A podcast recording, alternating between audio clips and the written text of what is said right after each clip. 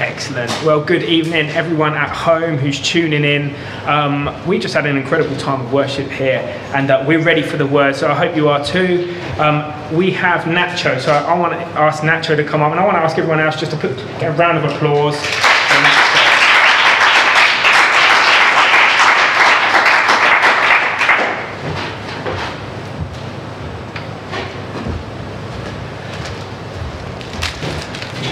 Hello, everyone.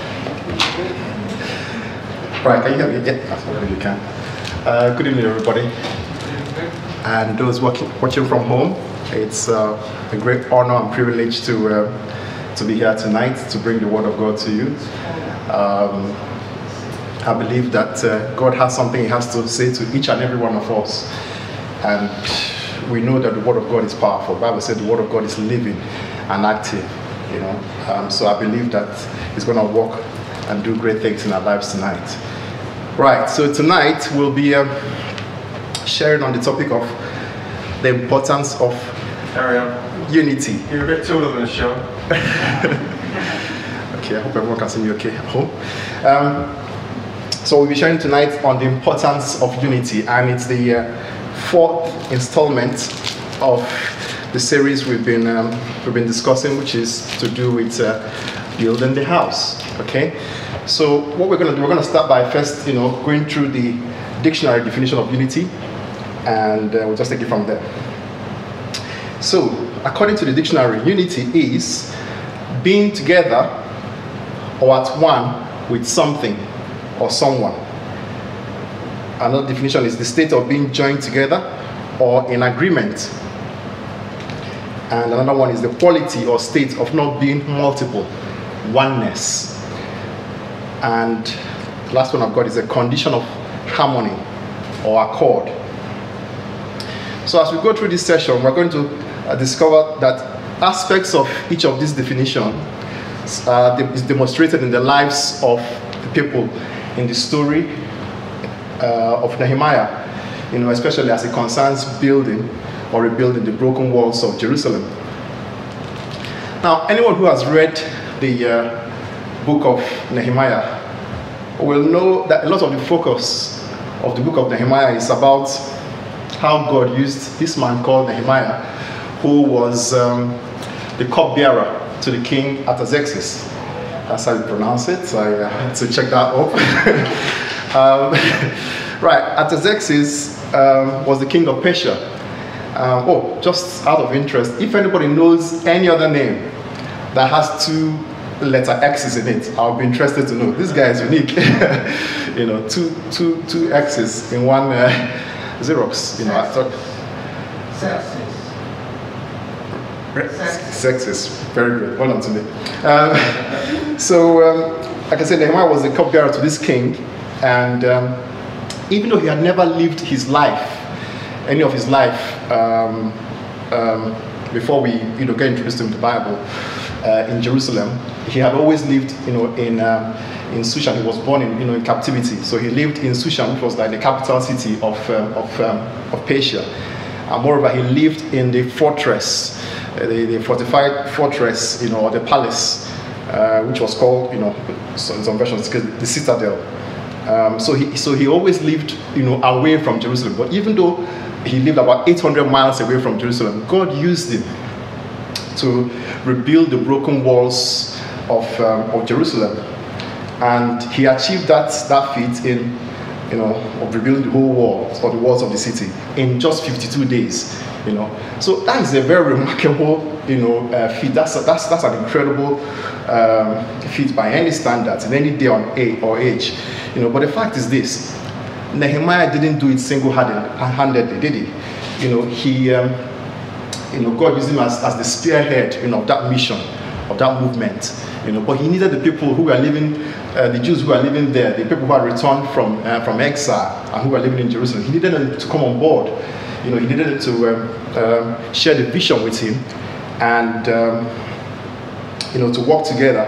You know, to uh, to actually, you know, lay the bricks, you know, on top of each other, side by side, section by section, until the whole of you know Jerusalem was uh, sorry, the whole of the walls uh, wall was rebuilt.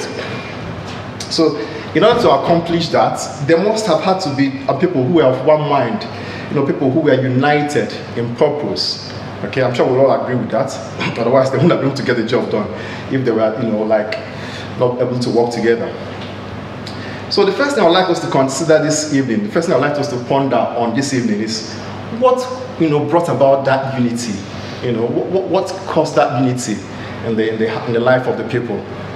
Um, what was it that what was what thing can you say you know was it that bonded their hearts together so that they worked as one you know what what fused you know their collective wills you know into one to compel them to you know pool you know their their their time and energy you know and their efforts you know and their resources together you know towards you know such a huge task so there were a number of things um, I was, you know, as I was preparing, I was thinking about quite a few things, but I just want to bring our attention to three things, you know, that I believe that help to enable or foster that unity among the people.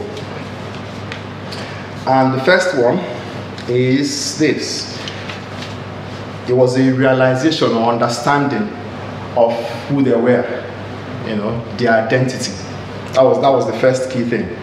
Okay, so I mean, who were who were these people? Who are these people who helped you know um, Nehemiah rebuild the walls? Uh, there were people who were you know the remnant, or part of the remnant, you know, of God's covenant people who were living in Jerusalem at that time. So they were Jews, um, descendants of Abraham, people who shared a common history, uh, a common ancestry, common heritage. Okay, there's a very telling statement that Nehemiah makes in Nehemiah chapter 2, verse 20. Uh, we should hopefully turn on the screen in a moment. And uh, this is at the time that he was responding to the. he had lots, lots of opponents, you know, uh, but they were mocking him and ridiculing him. You know, there was this guy called Sanballat, you know, who was a Horonite. There was Tobiah, who was um, an Ammonite, and there was Geshem, the Arab. So they were the non-Jews who were opposing him at that time.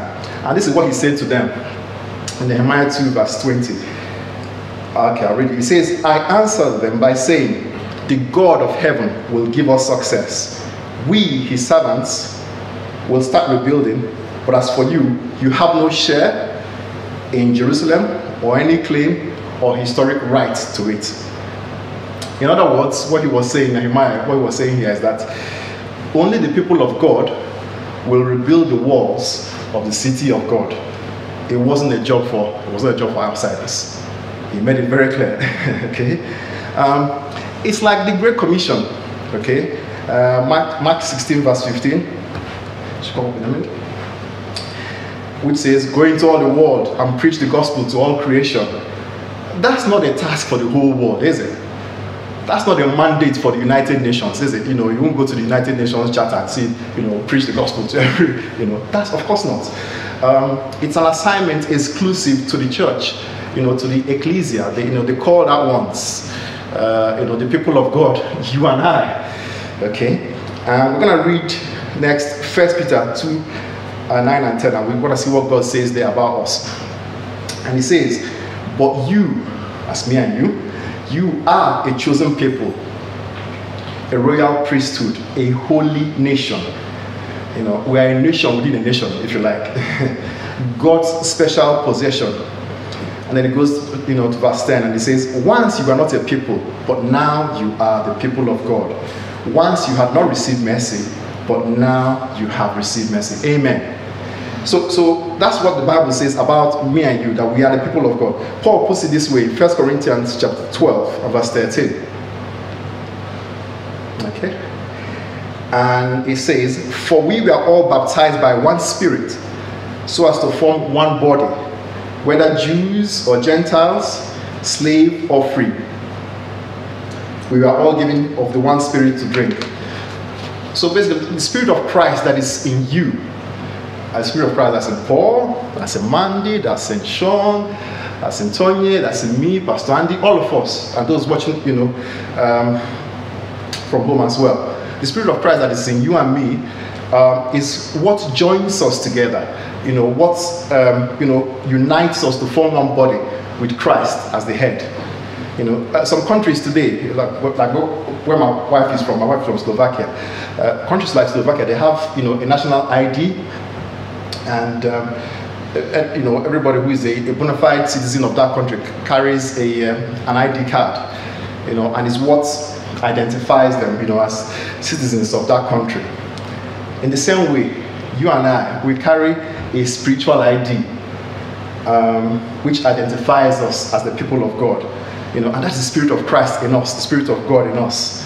You know, he's that seal of ownership that says, this is God's possession, this is God's property, this is God's special, you know, people. So it's this sort of understanding that um, the people, or realization that the people of people in Nehemiah's um, time came to.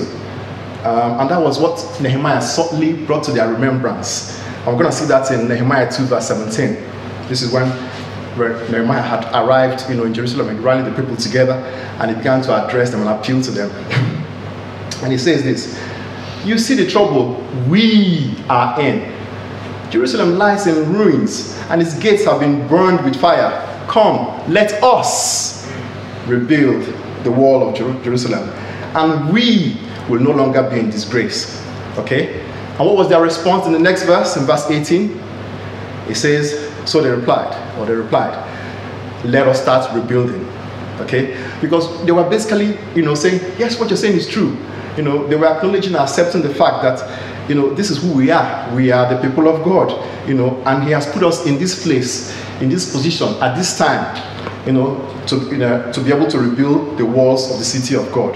You know, it's not some Jews who are like in some, I don't know, far-flung part of the world where they have been, you know, scattered to. It's us who are living here, you know, at this time, you know, at this very place. And they were saying, yes, this work is on us. Okay? And that brings me to a very interesting point. Um, that phrase, which we find in verse, uh, verse 17 and verse 18, you want to put that back where it says, Let us rebuild. Uh, that was um, Nehemiah addressing the people, and then their response, Let us start rebuilding. The first part of that phrase, those two words, let us, it appears in quite a few places in the Bible. Pastor Steve not knows where I'm going with this. Um, and it's usually used when there is an agreement uh, between two or more parties, you know, to, uh, to perform a unified, unified action, to do something together. Okay? And the first very place, very first place is used in the Bible is in Genesis 1, verse 26. When God was creating the world and he said, Let us make mankind in our image, in our likeness, you know, and then it goes on to say to rule over the fish of the sea, you know, the birds in the sky, and so on and so forth. So God the Father was speaking to God the Son and God the Holy Spirit, you know, the Trinity, the triune God. Um, and they were saying, Let, us do this. Let's, let's, let's come together. Let's agree to make man, to create man, and give him authority over the earth. Okay? Um, so, so that's the first example. The next example that phrase is used, can anyone guess?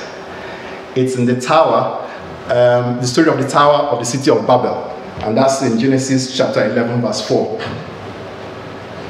And it says there, Let us build ourselves a city with a tower that reaches to the heavens, so that we may make a name for ourselves. So the people there were, you know, coming together, agreeing together to do something, you know, and well, God didn't approve, obviously, we know the story, um, but it caught God's attention. Yeah, it caught, it caught God's attention, you know. So he had another counsel in heaven. And listen, in Genesis chapter 11, verse 7, he says the same thing again. Come, let us go down and confuse their language so they will not understand each other. So when the people in Nehemiah's time were saying, let us rebuild the wall, let us start rebuilding, I believe God in heaven was nodding his head in approval. You know, I believe that it was something that, you know, caught his attention. I believe he would have been saying, yes, that's it. That's, that's what I want to hear. That's what, you know, that's the language, you know, um, I want my people to speak. That's the language I understand, you know. Um, and I've got here unity and faith are a very strong combination and it's something that God does not ignore. Okay, look at what it says in Matthew 18, uh, 19 and 20. And he says this again, truly I tell you that if two of you on earth agree about anything they ask for, it will be done for them by my Father in heaven.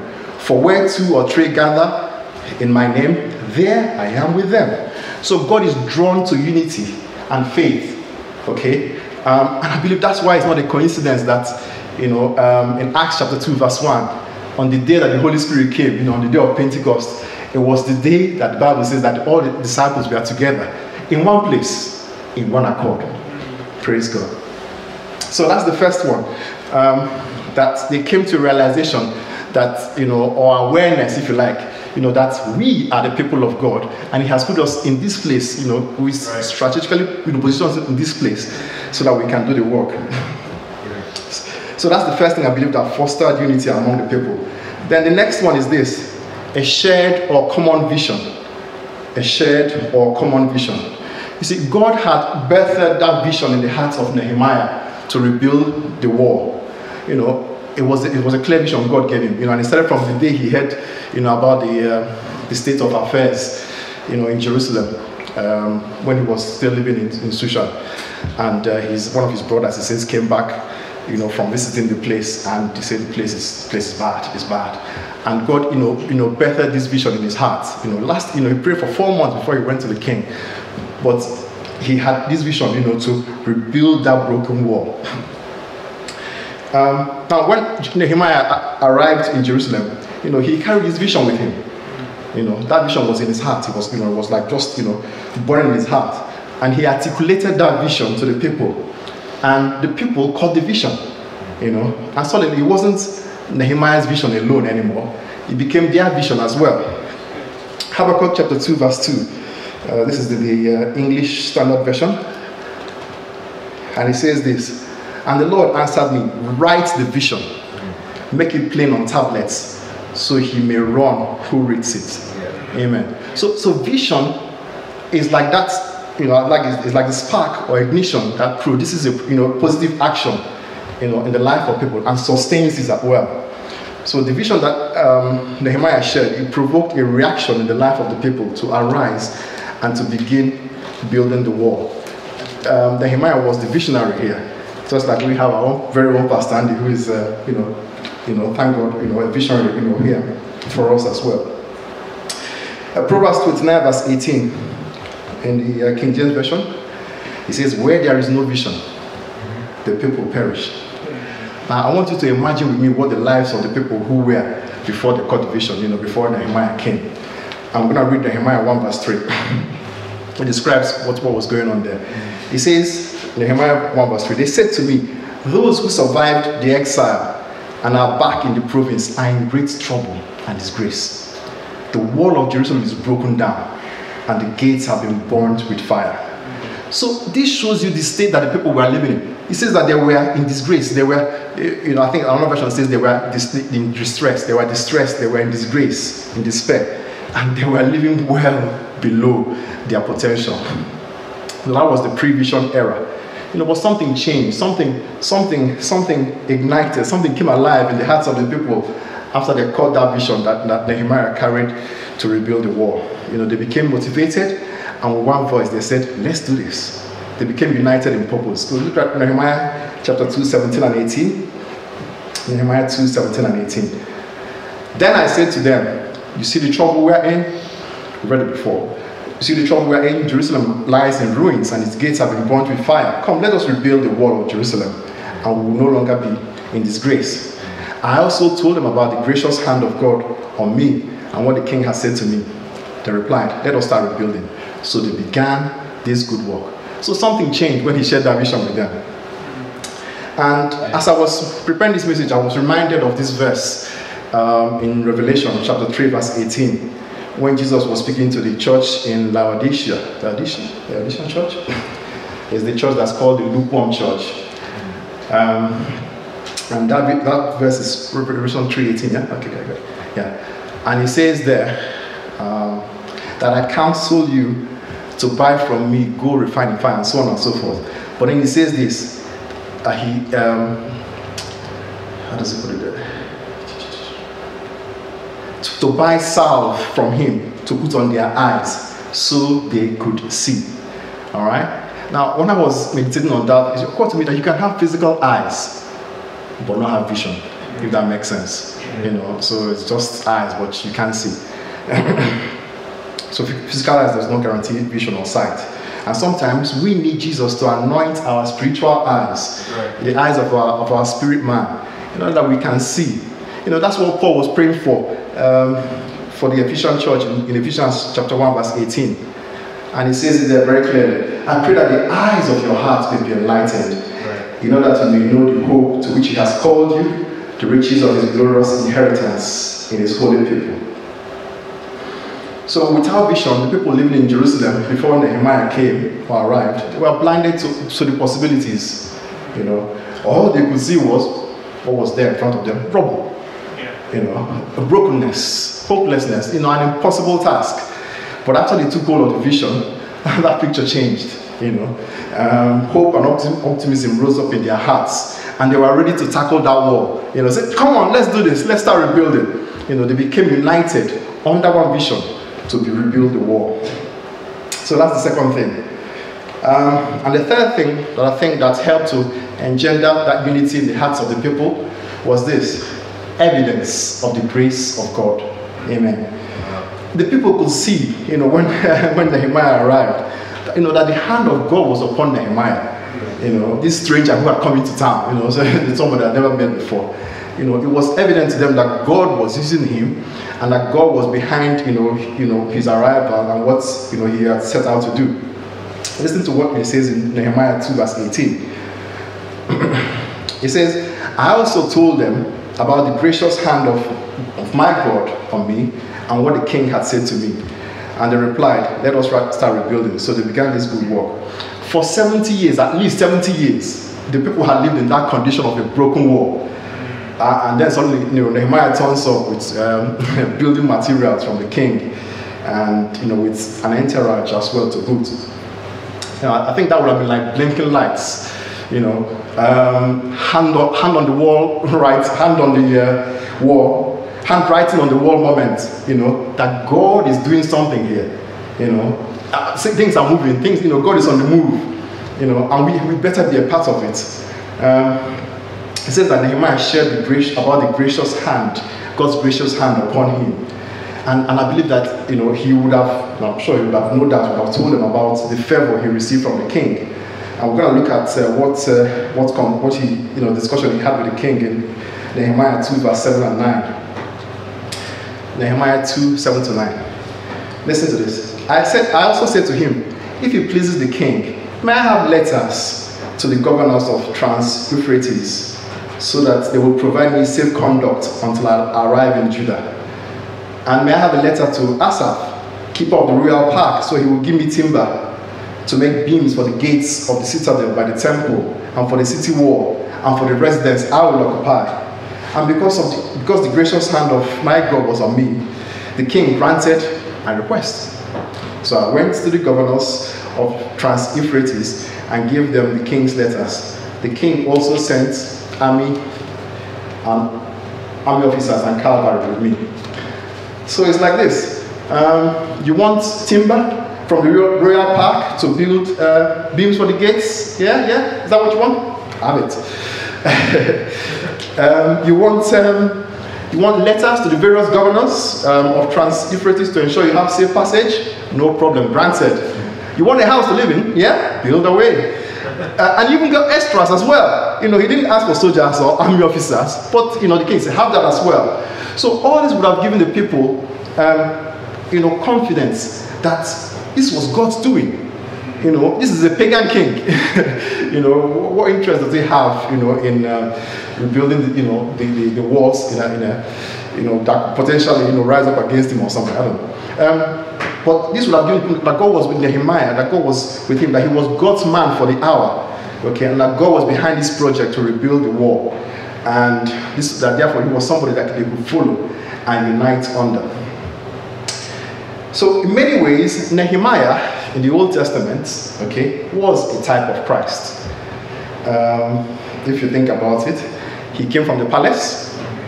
He was in the presence of the king, just like Jesus came from heaven, and he was sent from the presence of the Father. Right. Nehemiah wept over Jerusalem when he heard about their broken state and you know their sorry condition. Jesus wept over Jerusalem as well. when he uh, saw you know what was going to befall them. Nehemiah was on a mission to restore the broken walls of Jerusalem. Jesus came to restore broken lives. Amen. Right. Nehemiah came with timber and letters from the king, as we read before. I would say that Jesus came full of grace and truth. And from the fullness of that grace, we have received one blessing after another. Amen. And so many other, you know, parallels. Nehemiah faced opposition, so did Jesus. Nehemiah cleansed the temple, you know, at one stage, and so did Jesus as well. Um, so, so those are the three things that I believe that help them to, you know, um, walk in unity or that foster that unity, you know, in their hearts. Okay, so we have established there was unity, there was that sense of oneness, that togetherness amongst the people. And the next thought I would like us to consider is this how was that unity manifested? Okay, I think it's important for us to see this as well. And there are two ways I've written here of, I know, as I believe God has led me to write here, two ways that that unity was manifested. First of all, the people were united indeed. You know, they were united in actually doing the work. you know, they didn't go back to their houses after hearing Nehemiah speak and say, uh, let's let's just uh, sit down and start reading the local newspaper. You know, let's make a cup of tea. Let's go off to the local pub, or you know, I don't know whatever they did. You know, for pastime there. um, no, they actually got down to the business of rebuilding the wall. You know, and well, well, they all, or almost all of them mocked. You know, if you read, if you read the whole um, chapter of um, chapter three of Nehemiah, it gives a detailed account. I, you know, I encourage you to read when you get home. You know, it's too much to put on the screen. But you know, it gives a detailed account of everyone. No one was missed. It was like a roll call of um, everybody who rebuilt or repaired, you know, the wall. They were all recorded there, you know, for posterity. Uh, and I asked myself, why? why? Why would God, you know, make that effort? You know, why would the Holy Spirit make the effort to put the name of every, I mean, every family, every every man, every, you know, um, there were different professions as well. You know, there were Levites, the uh, priests, goldsmiths, merchants, district leaders. No one was like too big or too small. Uh, you know, even perfumers. I was like, they had perfumers and then people who were making perfume, you know, selling them, I suppose. Everyone, you know, everyone who got involved in that project was written down there. You know, so many names, you know, so many names. That's even in verse 12, somebody called Shallum, who repaired a section of the wall with the help of his daughter. So it was just not, it wasn't just men as well, it was men and women. Um, but why did God make the effort, you know, of, of writing you know, the people's names down? Because as far as God was concerned, it was noteworthy.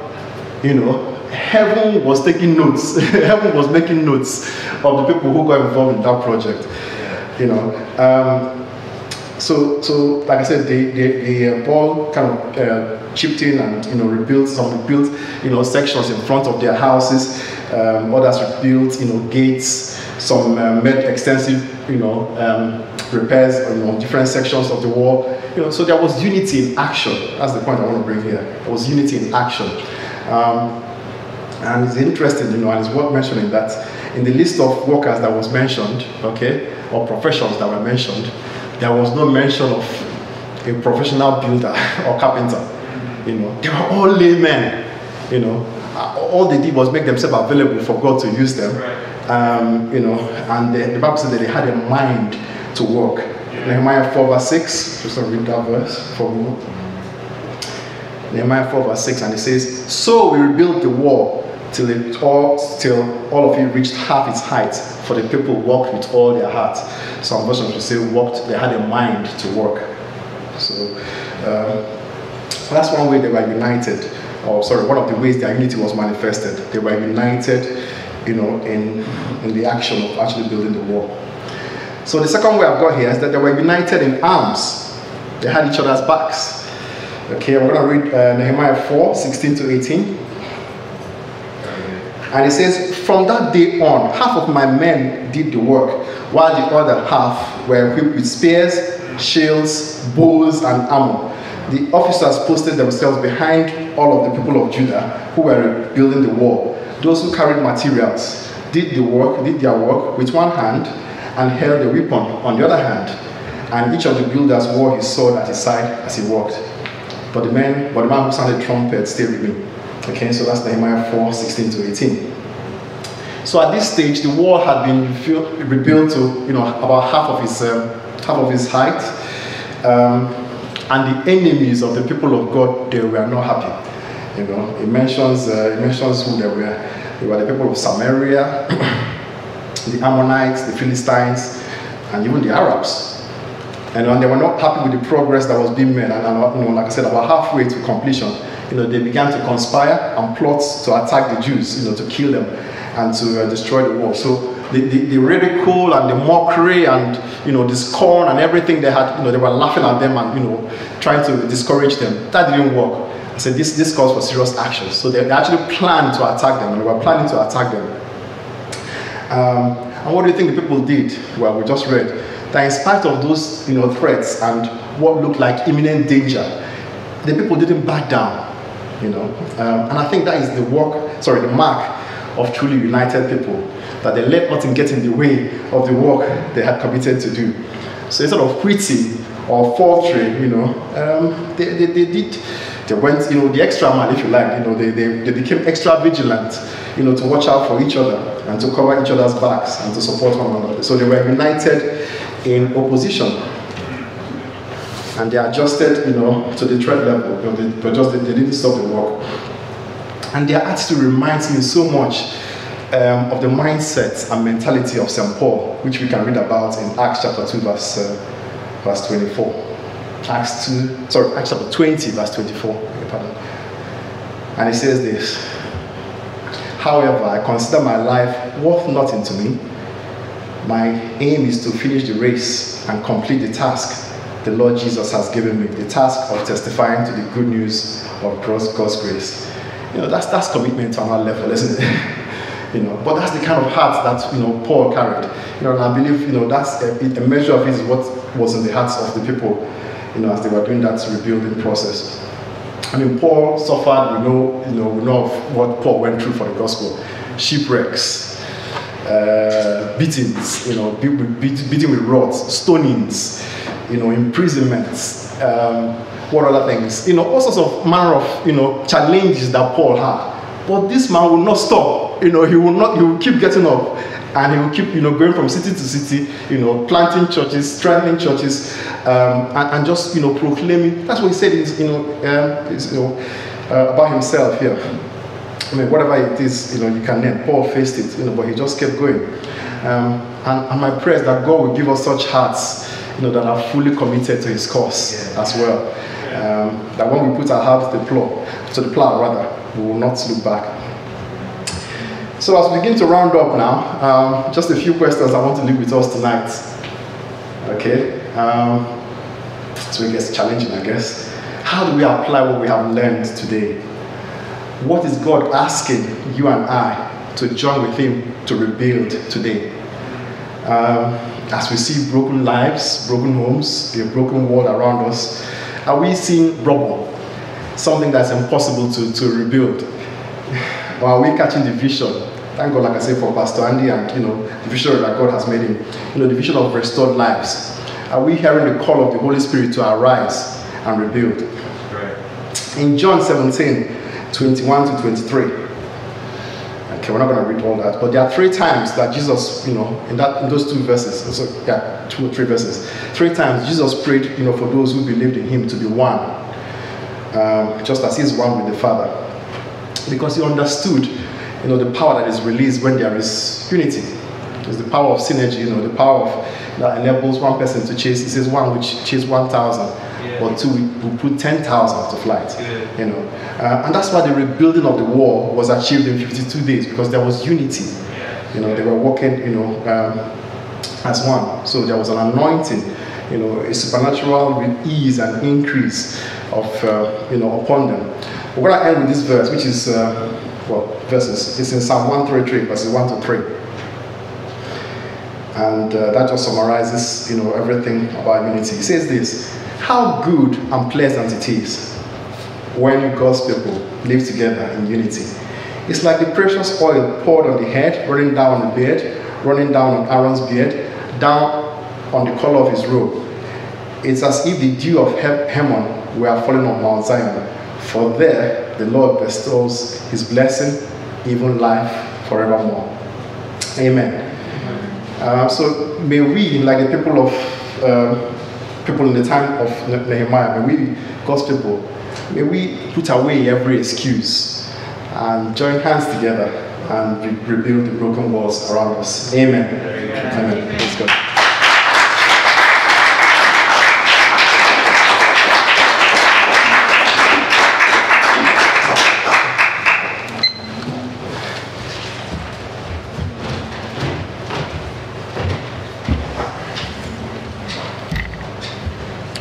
use this one, Bertha. I always find it interesting that um, God sometimes allows there to be a remnant in order to um, regain the strength um, in His people that there should be. And, um, and it seems that God can work almost more through a remnant who are together and desire the same thing than sometimes just a big crowd of people who are all sort of in different places and go in different directions. And I guess that's the idea of, of the father pruning the tree, isn't it? That sometimes there's bits that need removing so that the tree can be everything that the father wants it to be. And it's interesting going through this time uh, at the moment where there's this coronavirus and everything in the world is different. And when we come back together again as a church, um, things are going to look different, and there's going to be some rebuilding. Um, but before the rebuilding comes the regathering, the, the, the kind of regrouping.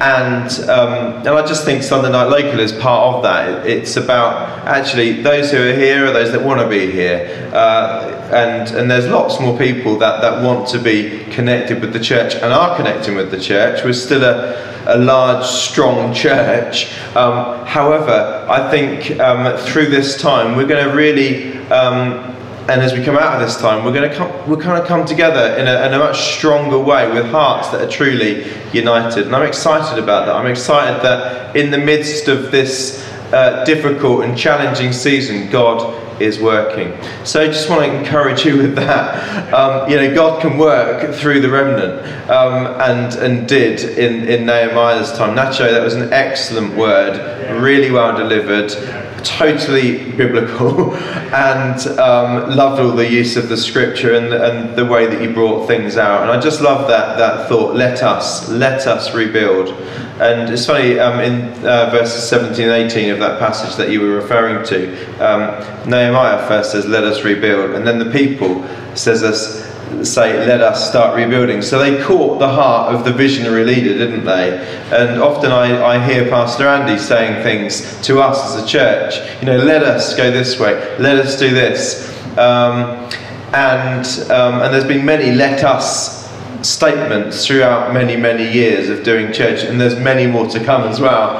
And, and I love it when God's people, our response is, yeah, let us go and do this because uh, then God can really work. So thank you, Nacho, and thank you, Pastor Andy, as well, for being the, the visionary leader that you are, um, and uh, always keeping us on our toes, always keeping us uh, with some really just incredible things that we're, we're looking forward to. So um, there's so much to come. There really is. This is going to be a good year. And sometimes when you sit in the middle of a, a dark time, you can't see it. But let me tell you, this is going to be a good year. Good things are going to happen this year. So thank you for watching Sunday Night Local. Now I'm going to press stop